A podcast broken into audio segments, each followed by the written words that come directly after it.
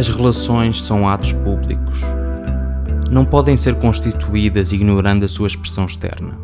Escolher publicitar uma relação, ativa ou passivamente, é garantir que existe um gesto possessivo conhecido, um modelo de domínio de entendimento comum que estigmatiza o estabelecimento de outros relacionamentos com o mesmo nível de intimidade.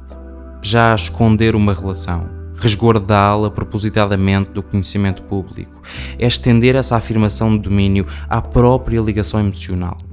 Não só se toma controlo de um reflexo da pessoa amada, como do próprio ato de amar. Escolher qualquer uma destas vias unilateralmente é demonstrativo de um desequilíbrio de poder no casal.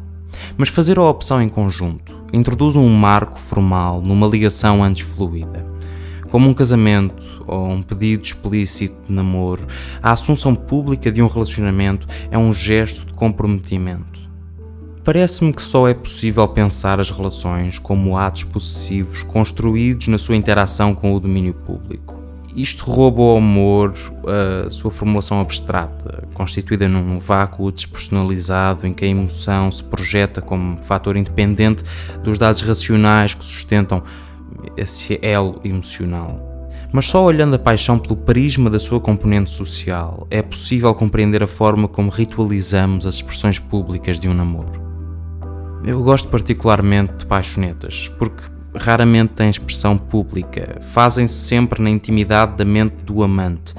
É unilateral. Por uns minutos, umas horas, uns dias, tem-se controlo absoluto sobre a relação, sobre a forma como esta se projeta, sobre as ações tomadas em resposta ao carinho impoluto que se abriga ao fechar as pálpebras, porque nem o alvo desse carinho tem noção de que ele existe.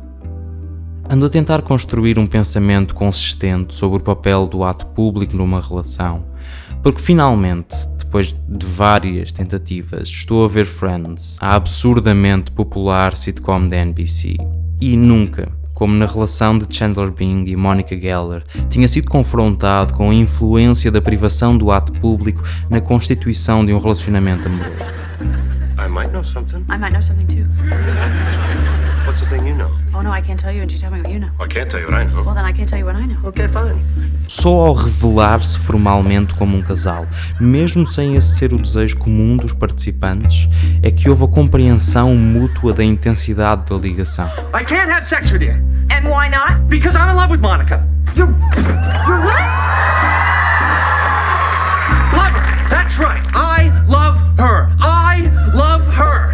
Hoje formalizamos estas assunções públicas de um relacionamento profundo ao exprimi-las no espaço digital, seja pela sua presença, seja pela sua ausência. A publicitação da intimidade é a sua cristalização como parte do imaginário coletivo que envolve o nosso ego.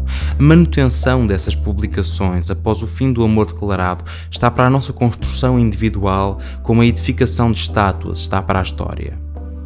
Mas se o monumento, disto tenho a certeza, é utilizado necessariamente como ferramenta de glorificação na via pública, a partilha numa rede social existe no limbo entre a formulação do presente e a admissão do passado.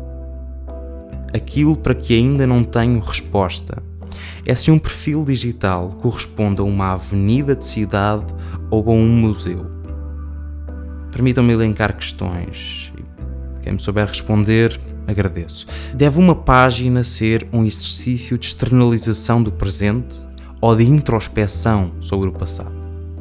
Precisa a posse atual de eliminar a cedência prévia ou deve incluí-la como elemento contextualizador? São as redes sociais um diário ou um panfleto? As cronologias, que são, por definição, praticamente biográficas. Escrevem-se a tinta permanente ou a lápis. Eu, pelo menos, enquanto não acabar de ver Friends, não sei se pego na Parker I love you, Monica. ou no meu número 2. I love you too, Chandler.